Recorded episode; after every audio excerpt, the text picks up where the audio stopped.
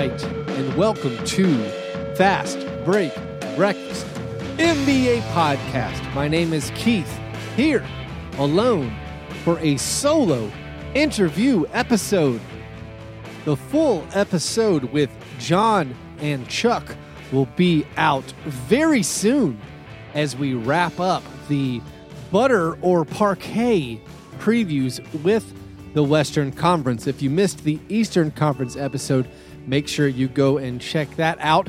I do know that John and Chuck just recorded a Ground Chuck episode.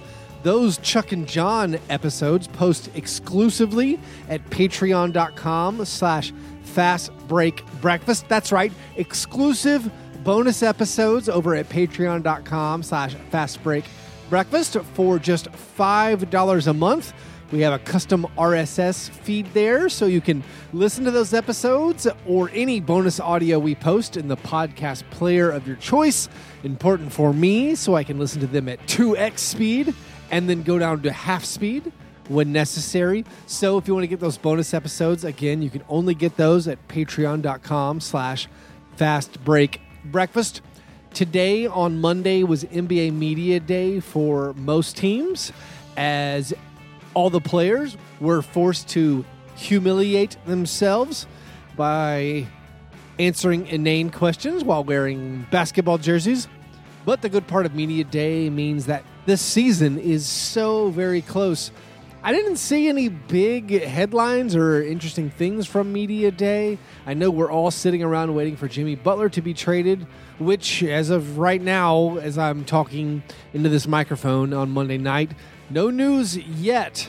Uh, I think the highlight of Media Day was just Kawhi Leonard laughing, which was amazing and kind of the best thing, but that was about it.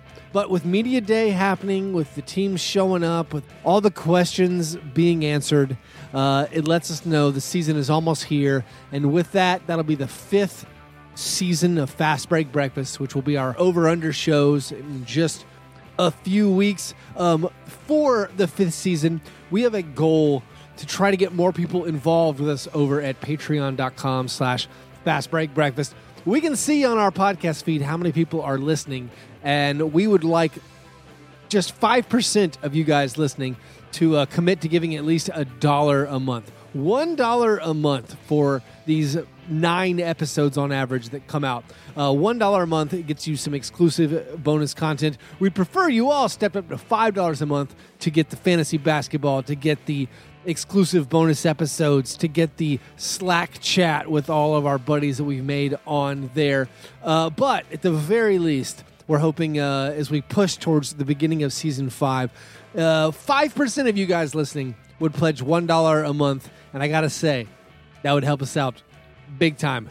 That would uh, that would change the economics of doing this podcast uh, significantly. So, if you've been listening for a while, if you listen to five episodes a month, I'm telling you, you owe us a dollar.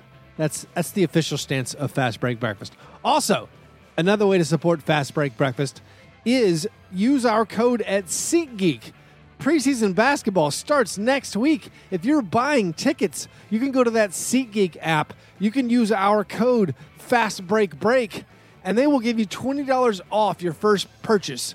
SeatGeek takes all the ticket sites, puts them together in one spot so you don't have to worry if you're getting the best price. It shows you the views, it tells you whether or not it's even a good deal, and you can buy your tickets there. Download the SeatGeek app, and again, our listeners use that code Fast Break Break, and you'll get twenty dollars off your first purchase. If you're paying for a preseason basketball ticket that costs more than $20, you're doing it wrong. So we're pretty much we will give you a free ticket.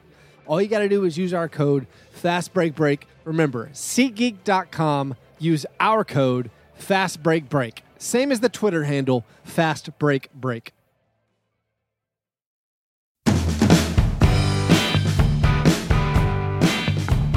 My guest today is an NBA writer for Yahoo Sports and a first time guest on Fast Break Breakfast, Dan Devine. Dan, good morning. How are you?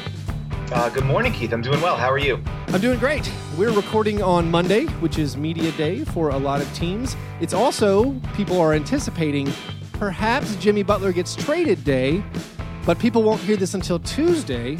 So I'm, however good that is, like pretty good. yeah, pretty, you know, uh, for for a take that will immediately expire.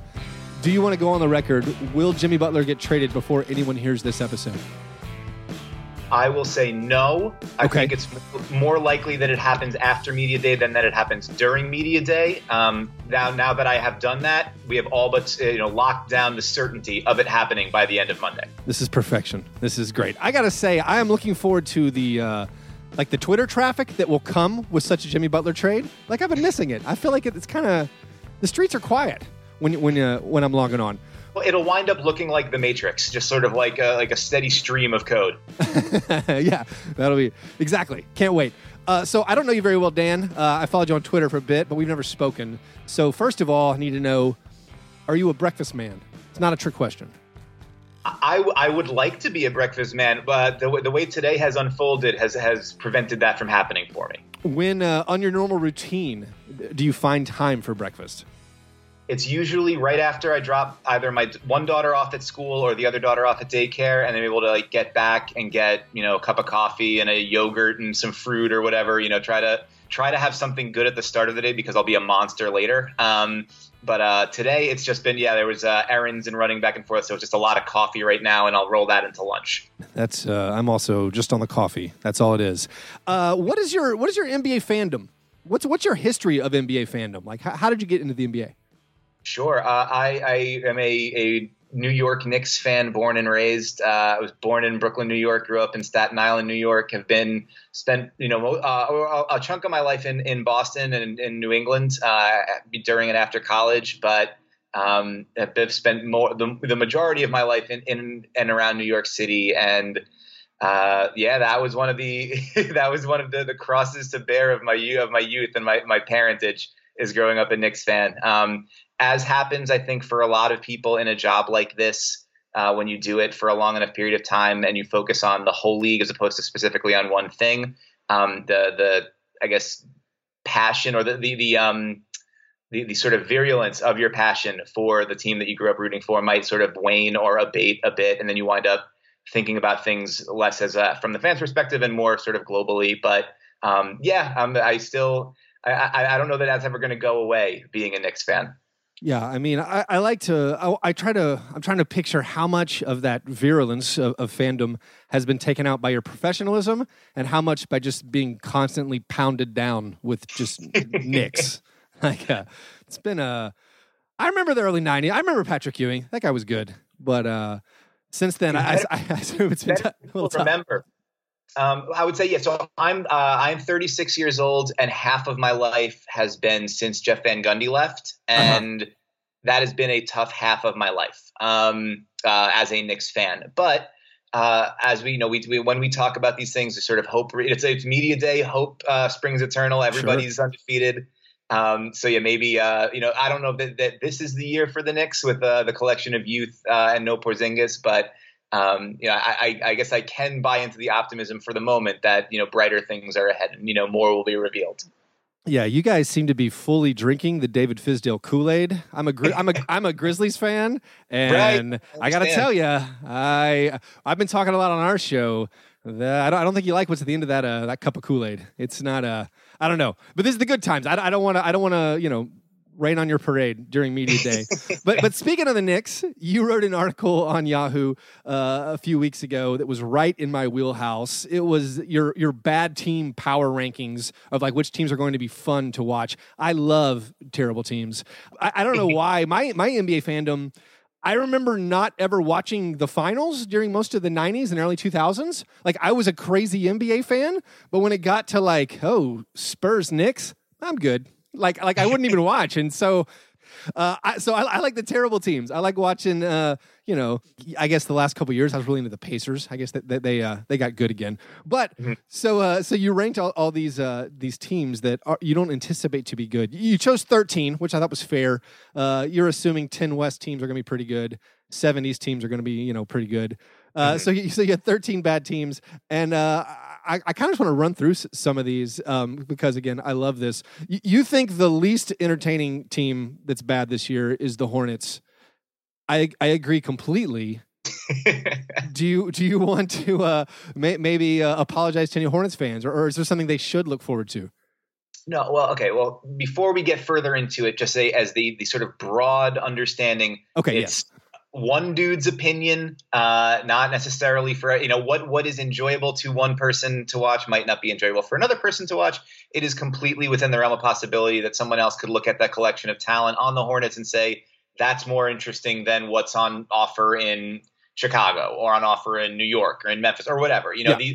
This is uh, your mileage very much may vary on this sort Listen, of thing. Our, our, listeners are not coming for you. Very friendly listeners. So go ahead. Which is, I appreciate that, uh, and I, I, I, do know, the, especially you know, the of the Memphis fan base. Uh, there's a, a, lot of a lot of support and kindness and generosity toward me in there. So I appreciate that. Um, but I will say, so for me, the, when I look at the Hornets, I just sort of see I, I fail to see a whole lot to grab onto from like an uh, an electricity perspective. Something that you wear like if you're if you are not a committed Hornets fan, you're going to be like, I got to log you know like log in and really lock into a Hornets game on a random Tuesday night in the middle of December. You know, Kemba Walker can be that guy. You know, he, he's he can be an incredibly fun player to watch, um, and you know has has built himself into an extremely good NBA point guard, but yeah, it's kind of like the rest of the roster seems like the sort of malformed collection of like too many big guys. They traded they trade away Dwight Howard, but they bring back Bismack Biyombo.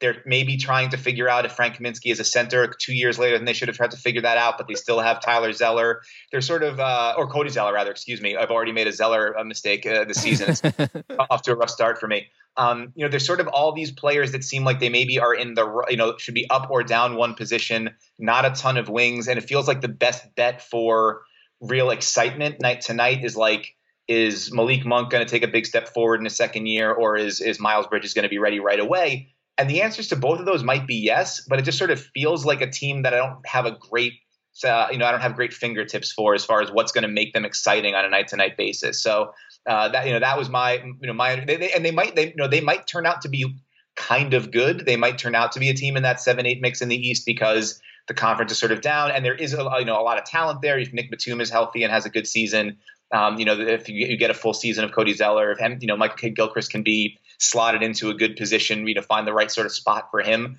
There's there's talent there, there's pedigree there. Uh, it just doesn't necessarily leap off the page as you know bold colors excitement to me. The they have my favorite thing about the team is their players' names which isn't great. like I, I, feel like they have a lot of really fun names. I mean, first of all, they have lamb and bacon, which admittedly we haven't incorporated into our breakfast theme show as well as we should. But like Malik Monk, Miles Bridges, I just I, I have fun saying all their names. I don't like watching them play basketball. Uh, the I do have one question though. You have the Magic at ten. Why aren't the Magic in last place? I, I, defend the Magic not being in last place because I I am like have no interest in watching the Magic play. Also, our only negative iTunes review is someone saying we make fun of the Magic too much. So I, I've been leaning into it. So this is you clapping back at that. Um, yeah. I am. I, I'm more intrigued, at least, to sort of see what they do with that, you know, with that front court because there's, you know, obviously they've they've sort of staked their claim on Aaron Gordon maxing him out, uh, or you know, giving him the big extension rather not maxed out, but the big extension this summer.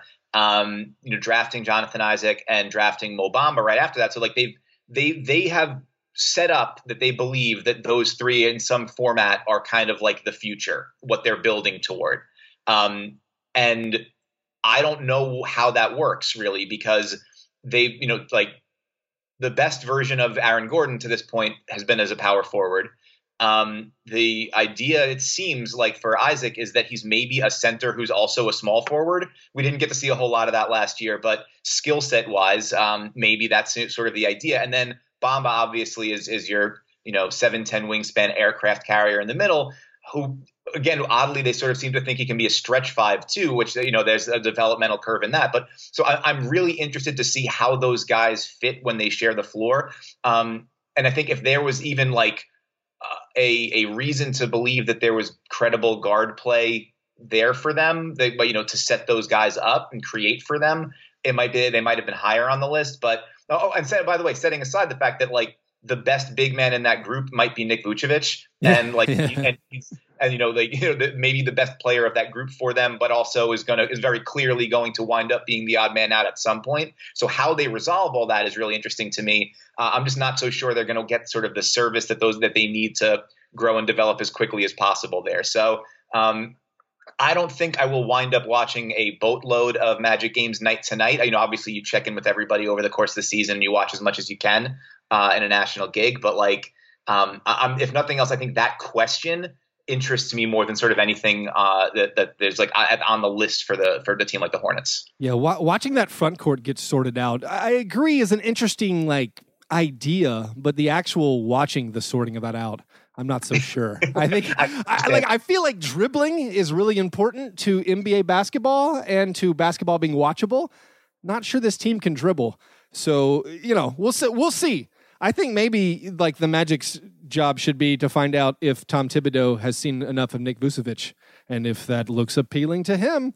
Uh, so you have, I'm going to blow through a couple. Behind the Magic, you had the Hawks and the Kings. Hawks and Kings, I am incredibly interested to, interested to watch them both play, but I kind of look at them as like maybe like a really attractive looking milkshake that actually ends up tasting kind of funny. I feel like I'm going to watch the Hawks and Kings be like, "Man, I want to see how this all fits together." And then by like November, I'm like, yeah, "I'm good." Like I don't I don't need to check on those. Uh, ahead of the Magic at number nine, you have the Chicago Bulls. I think the Bulls would be really high on my list. I guess I'm just interested. Like Jabari Parker, Zach LaVine, how does that work? Like Markkanen, Wendell Carter Jr. might be incredible, but those are all centers. And then you have these like, does Bobby Portis play again? Does uh, Lopez? Maybe some of those magic issues with uh, like who's going to actually play in the front court. But I also feel like I don't know. I feel like the Bulls also there's going to be some of this like weird Minnesota energy of like Timberwolves fans looking at them, and maybe there's like the Bulls feel like they won the Jimmy Butler trade, and there's going to be some of that. But uh, I'm kind of fired up for the Bulls. So you having them like at the uh, near the bottom of the list, you're less as excited about that. Yeah, I mean, I, I, I think there there will come a point where it's just sort of like I'm I'm questioning how that all hangs together over the course of the full season. You know, you yeah, you mentioned that idea of like you check something out early and then you know maybe it's for you, maybe it's not for you, and then you move away. Like the general idea of this team might score, you know, might be able to score 110 points a game, but give up 135. Like that's interesting to a point, and then I, I don't know that I find that especially interesting beyond that. Right. Um, we have like there's there is a possibility that these this collection of young players is actually the sort of starting point that Fred Hoiberg has been looking for since he got there, and the idea that they're going to to mesh into the offense, the you know, most sort of motion flowing system that he wants to run, has not necessarily been able to do that so much over the course of time. Maybe, maybe that's true. Um, I don't know. Yeah, there's there's a a the moving parts there are interesting to me, but I, I feel like by the you know by a couple months into the season, I'll sort of be like that'll be a little bit more like eating your vegetables, um, watching and um, and there's nothing, you know, there's nothing wrong with that. And and it's also possible, you know, a healthy Zach LaVine makes a big step forward on both ends of the floor. It's possible that Kris Dunn, uh, you know, he I don't think he's going to take a huge leap at 25, but it's possible that uh, you know a little bit more comfort and confidence in, in him being the guy who's going to run the show, like uh, invested in there, uh, could you know could lead to, to positive things for him as an offensive creator.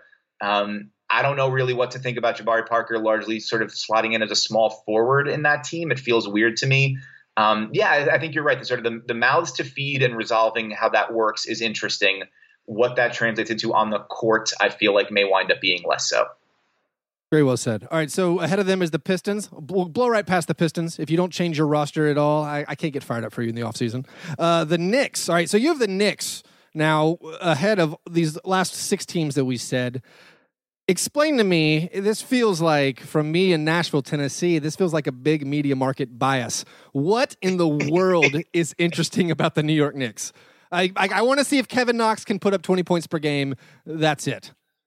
Okay so that's a that's a start for me. I think knox is somebody that i did not have uh, great fingertips for um, coming out of college. I, I admittedly don't watch a ton of ncaa ball not you know by as a sort of like a value judgment but just like it's hard enough keeping up on the league every night, let no, alone no, no, no value value judgment. College is terrible. Continue. well, that's that's that's that's for you, not for me. But um, so like I didn't know a whole lot about him, and then what we saw in summer league looked a lot different from what I was sort of given to understand he was. So the idea of like the Knicks having somebody that north south wants to attack whenever he gets the ball kind of is interesting to me in a context where like Porzingis, you know, he'll you know face up and take guys off the dribble, but he's still you know more of a pick, a pick and pop big. Frank Ntilikina last year, uh, you know, sort of as a, a starting guard, really didn't attack very much and stayed on. You know, would would not be somebody that was looking to to get to the front of the rim. Um, I think that there's there's it's just there's something weird about this collection of Knicks. They like there's a lot of second draft guys. You know, think you know players that people liked when they were coming out of school or coming out of wherever in the draft you know, guys like Mario Hezonja, um, you know, Noah Vonleh is still somehow like younger than 90% of the league, even though he hasn't really done anything yet. Um, you know, Trey Burke, you know, looked like uh, a significantly better version of the of the player that, that we all knew when he was there in, in New York last year, and they brought him back. Um, you know, there are these guys that sort of are getting another shot to try to carve out an NBA roster or carve out an NBA career. Um, and then you know Knox, Mitchell Robinson. I have no idea what the heck he's going to be at the big league level if he you know if he's able to get minutes, but I think he'll have the opportunity to do that. So there's like there are just a lot of sort of open questions on the roster, and a lot of them are young, and a lot of them have at least some demonstrated NBA talent. Um, or the potential for that. So finding out what some of those guys are and if any of them will wind up being you know, a uh, a part of whatever the core winds up being when Porzingis gets back, maybe end of the season, maybe midway through, maybe not till next season.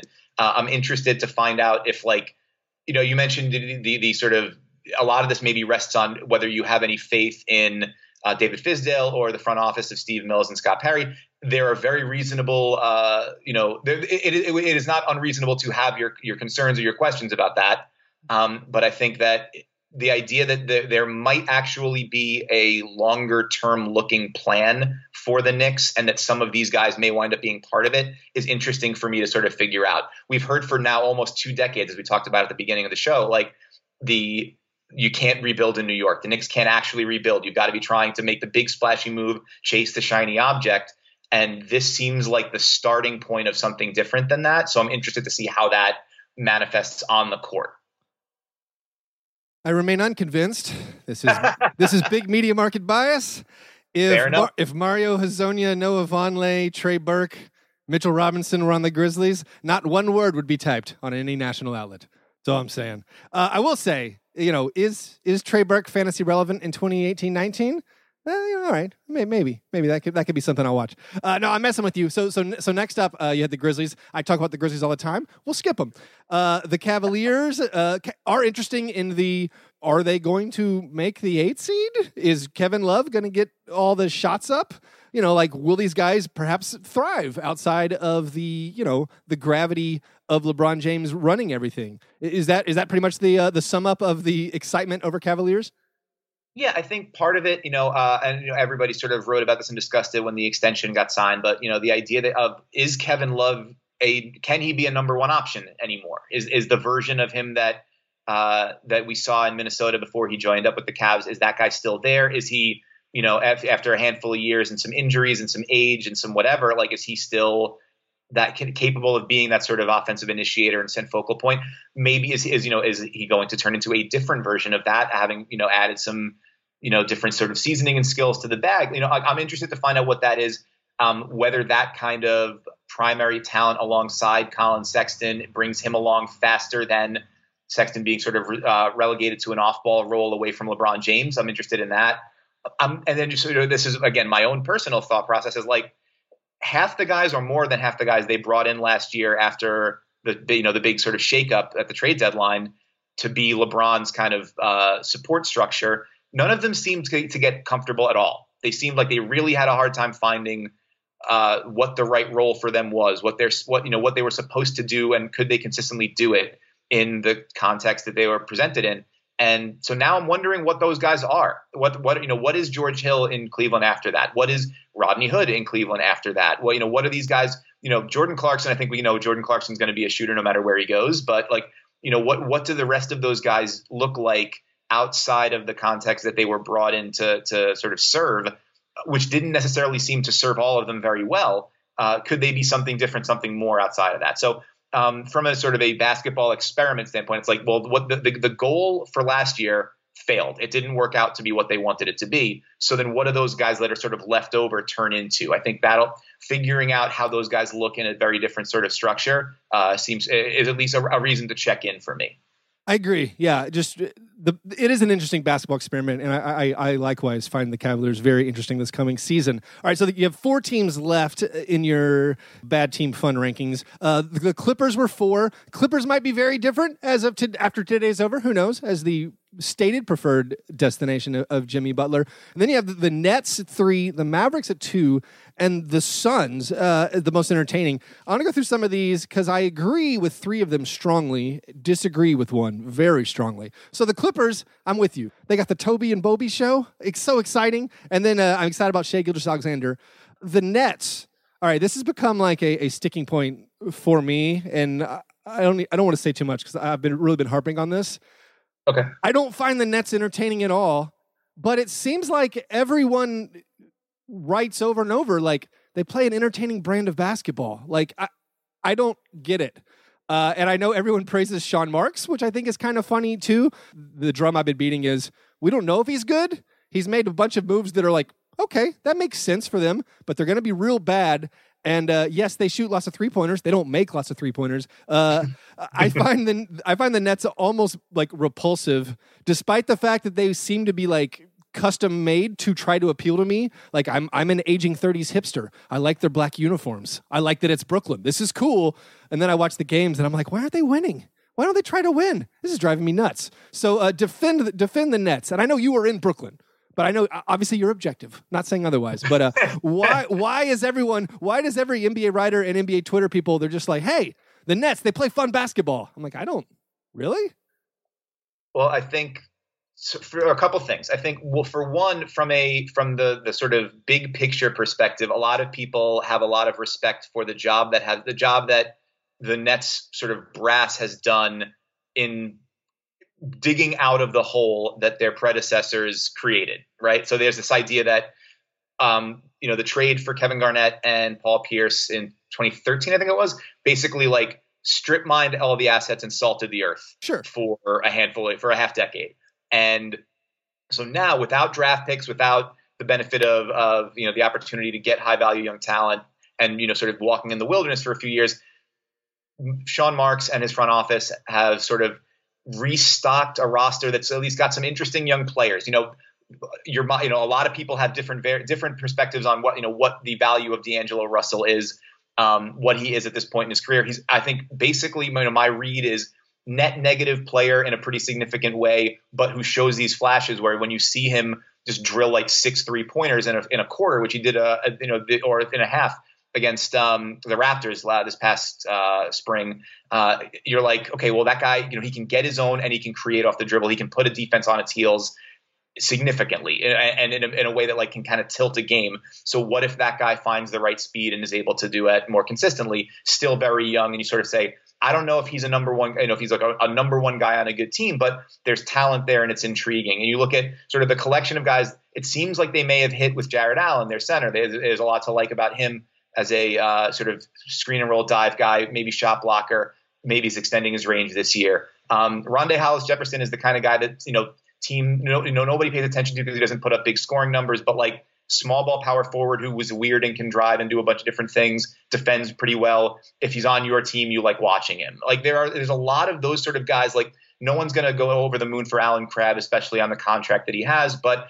he's the shooter that you're talking about where it's like they don't have a whole lot of they don't make a whole lot of three pointers. He is the kind of guy that can do that. Joe Harris, same thing. These guys that are not like uh, household names that are not particularly sexy players, but that you know can do NBA jobs um, I'm interested to see as you know they continue to sort of develop and congeal under Kenny Atkinson, and now that they actually have assets to move forward, they're going to own their own first round picks moving forward. They've added picks and trades. They've used their uh, their cap space sort of smartly to absorb bad deals and then move off of them and you know extract assets in the process. They, they sort of chess match or like um, you know, maybe even sort of like you know spreadsheet doctoring that they've done to kind of build, dig out of their big hole uh, or climb out of their big hole rather is I think people respect that. You're absolutely right to note that it hasn't actually done anything yet. There's there has not resulted in more wins than losses, anything even threatening a playoff appearance. Um, it has not resulted in like you know a big uh, you know a big talent saying that's where I want to be. Even getting in the conversation of Jimmy Butler is sort of a win, considered a, a, an optics wise win for that front office. Um, we'll see whether it turns into anything meaningfully in terms of building, you know, this coming summer or the year after that, where they're going to be poised to have more cap space. But I think for for now, like anytime you can look at a roster that's just got like a collection of guys who are pretty interesting, and I find a lot of their guys pretty interesting. Uh, and they do play fast. They do shoot a bunch. They're going to give up a bunch of points, but they're going to score it too. They play. It's sort of like the pre Embiid being back Sixers, where it's okay. like Brett Brown sort of built a team that was, or built a style that was like, we're going to play fast. We're going to play this sort of defense that's aggressive. We're going to play this sort of offense that tries to spread you out and beat you that way. We just don't have the players for it. And then once they started to get the players for it, all of a sudden the Sixers became very good. I think that's the idea in in Brooklyn. Like we're going to build a style and a culture and a tone. And as we are able to plug in better talent into it, which they've done little by little, it gets to be more interesting. So that that's my my view on it. But again all this is your mileage may vary. right. No, that's fair. It, it's I really liked watching the really terrible Sixers. So maybe I just have some bias against against this this uh, the way they're building. I like I I think it goes back to like a couple years ago uh, when they didn't have their draft picks. They were in this hole. They're like, guys, we don't earn our draft picks. So my thought was, oh wow, this team won't tank because it doesn't help them. This will be like a European soccer club who's like, we're not a good team, but we're just going to get some, bring some guys in and try to win some games for the short term. And if we sign some guys that help us win, then we can trade them away. I was like, this will be great. This is like a European soccer model of a team that doesn't tank. And they went out there and they're like, eh, no, we're we're not going to really try to win. We're gonna we're gonna like one way to use cap space is you know to take those bad contracts and then you get like they got these late first round picks, they got some second round picks.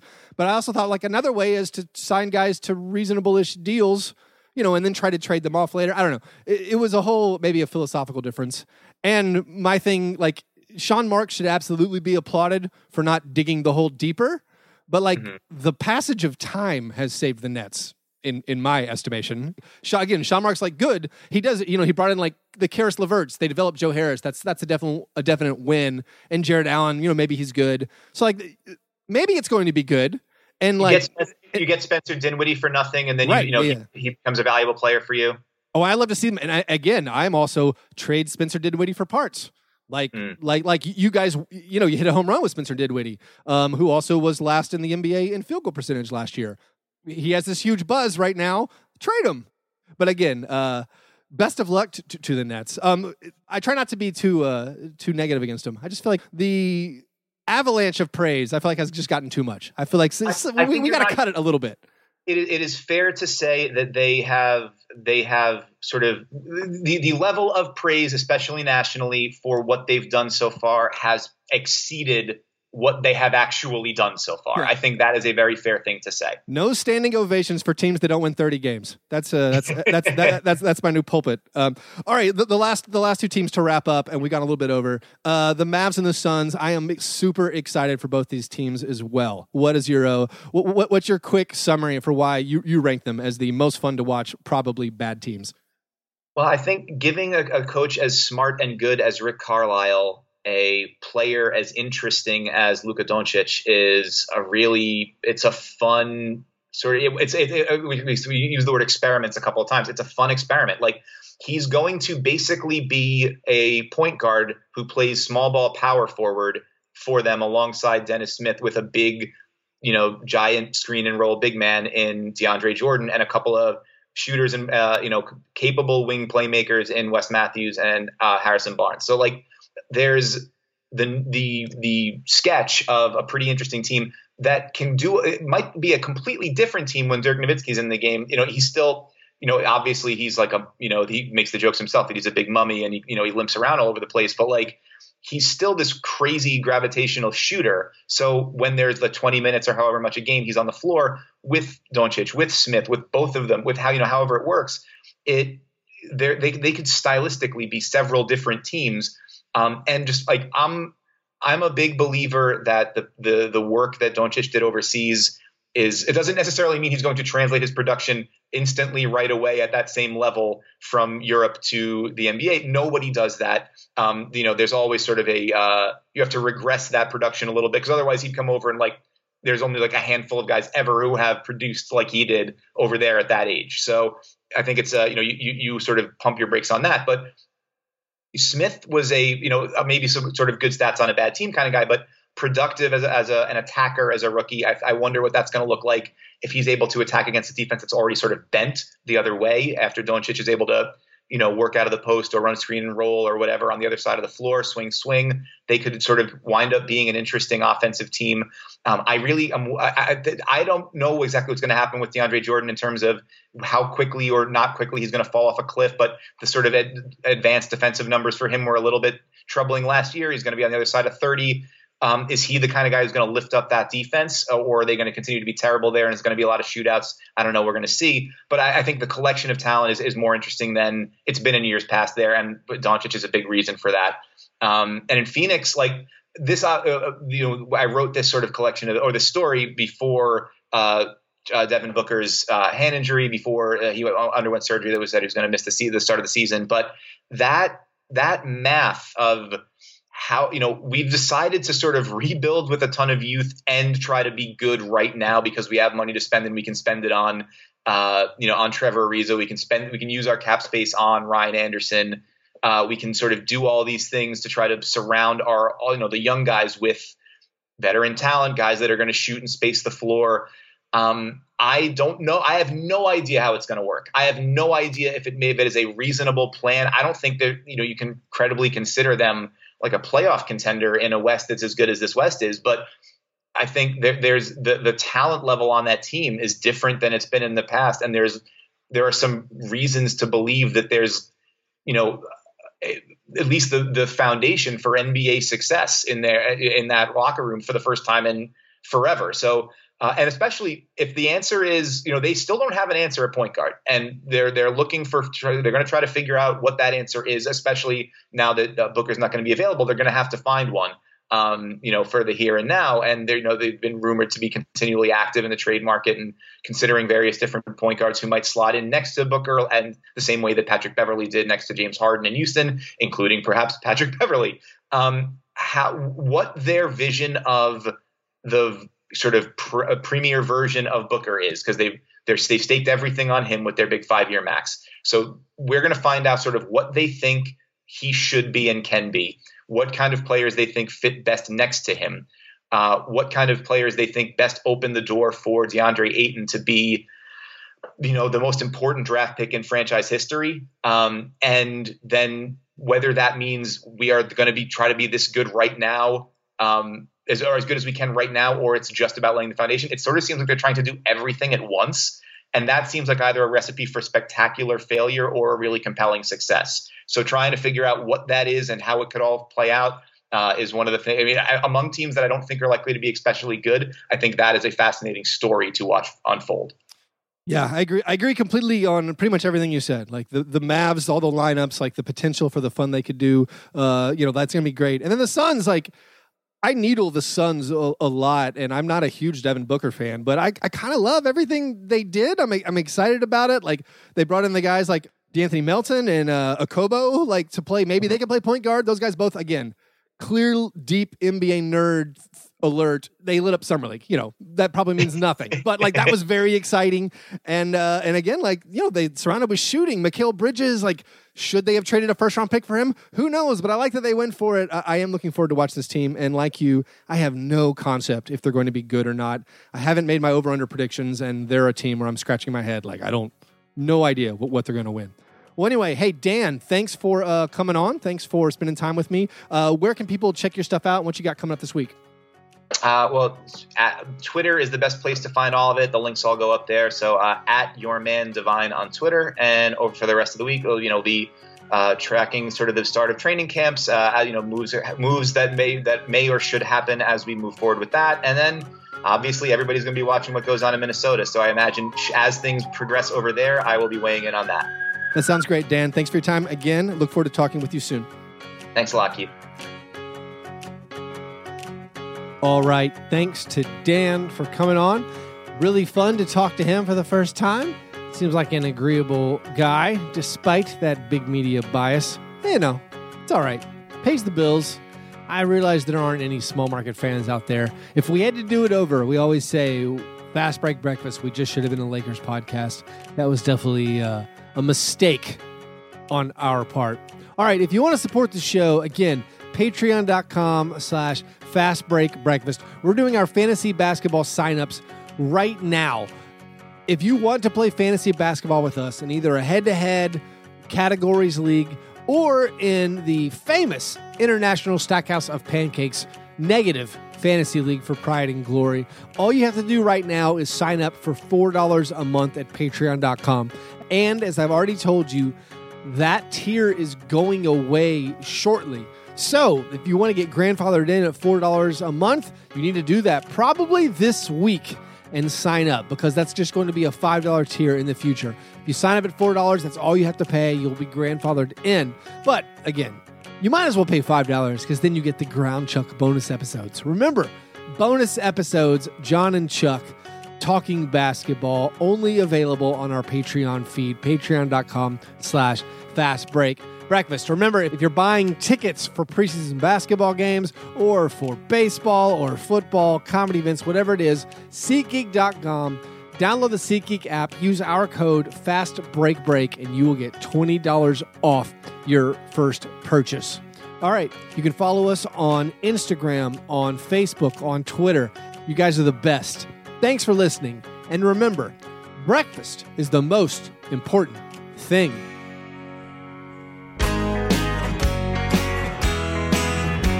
Yeah, never apologize for being G and G. Fair break, break, man. You understand?